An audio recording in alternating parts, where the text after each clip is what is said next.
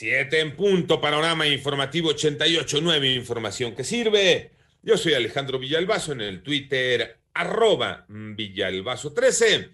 Es miércoles 7 de abril, Iñaki Manero. ¿Cómo estás, Iñaki? ¿Cómo estás, Alex Villalbazo, Alex Cervantes, amigos de la República Mexicana? Y apenas empieza a clarear aquí en Ciudad de México. Muchas gracias, Alex. Vámonos con el panorama COVID. La cifra de casos de coronavirus a nivel mundial es de 132.447.475. Además, 75.210.168 personas ya se han, entre comillas, recuperado de esta enfermedad, mientras que el número global de muertes por COVID-19 ya llegó a 2.873.334. La Casa Blanca descartó la imposición de cualquier forma de pasaporte sanitario de vacunación contra el coronavirus en los Estados Unidos, pero dijo que las empresas privadas son libres de explorar la idea. México supera las 205 mil muertes por COVID-19. El panorama de la pandemia en México. Moni Barrera. La Secretaría de Salud informó que ya son 2.256.380 casos confirmados de COVID en el país y 205.002 defunciones. Ante la autorización de COFEPRIS para uso de emergencia de la vacuna contra COVID de la farmacéutica Bharat BioNTech International Limited con sede en la India, México analiza si la puede adquirir para incrementar la cobertura. Puede contribuir a ampliar el repertorio de vacunas posibles para México. En este momento no hay ningún plan específico de adquirir esta vacuna. Comité de Moléculas Nuevas, renovado, dio su voto unánime y recomendó a la Comisión de Autorización Sanitaria esta autorización, insisto, con el carácter de uso de emergencias. No tiene esta autorización un alcance para que se comercialice la vacuna en México. Es exclusivamente para su uso gubernamental. Así lo dijo Hugo López Gatel, subsecretario de Prevención y Promoción de Salud, en 889 Noticias, Mónica Barrera. En el panorama nacional, Evaristo N., alias El Vaquero, señalado como presunto lugarteniente del cártel del Golfo, uno de los delincuentes más buscados por la Fiscalía General de Justicia de Tamaulipas, fue detenido en Salinas, Victoria, Nuevo León, por elementos de la Secretaría de la Defensa Nacional. En tanto, el Departamento del Tesoro de los Estados Unidos congeló los activos de presuntos miembros del cártel Jalisco Nueva Generación, dos de ellos por servir como brazos armados del grupo otro identificado como jefe de plaza y uno más por apoyar logísticamente con una agencia de viajes.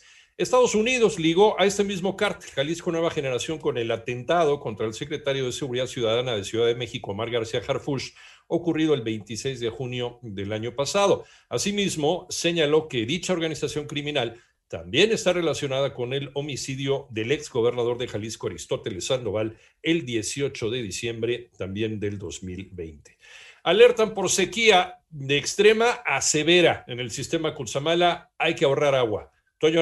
El director del organismo de Cuenca Aguas del Valle de México, Víctor Burguet, informó que continúan bajando los niveles de almacenamiento de agua en las tres principales presas que surten al sistema Cutzamala, el cual abastece una parte importante para el Valle de México. Durante la sesión semanal del Comité Nacional de Grandes Presas, Víctor Burguet detalló que el 31 de marzo de este año, el almacenamiento del Cutzamala se ubicó en 46.2%. Víctor Burguet agregó que el 85.8% de la cuenca del Cutzamala se encuentra en sequía severa y 8 ciento avanzó de sequía severa a extrema. 85.8 en sequía severa y ya tenemos 8.7 ya en lo que se denomina la sequía extrema. Sigue avanzando este problema. En su oportunidad, Jorge Zavala, director del Servicio Meteorológico Nacional, informó que hasta el momento la precipitación de lluvia se redujo en 26% con relación a la temporada anterior para el mismo periodo, incrementando el territorio con algún nivel de sequía. Alcanzó el 71.5%, es eh, superior en 6.3%, es decir, el área afectada por sequía creció sustancialmente en estos 15 días. Para 88.9 Noticias, Antonio Aranda.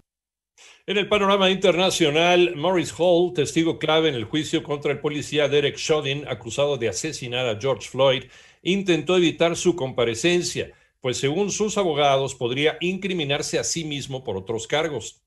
En tanto, el canciller de Venezuela, Jorge Arreaza, informó que solicitará a México que actúe como mediador para abrir canales de diálogo con el gobierno de Colombia a fin de atender la situación fronteriza donde actúan grupos irregulares armados colombianos.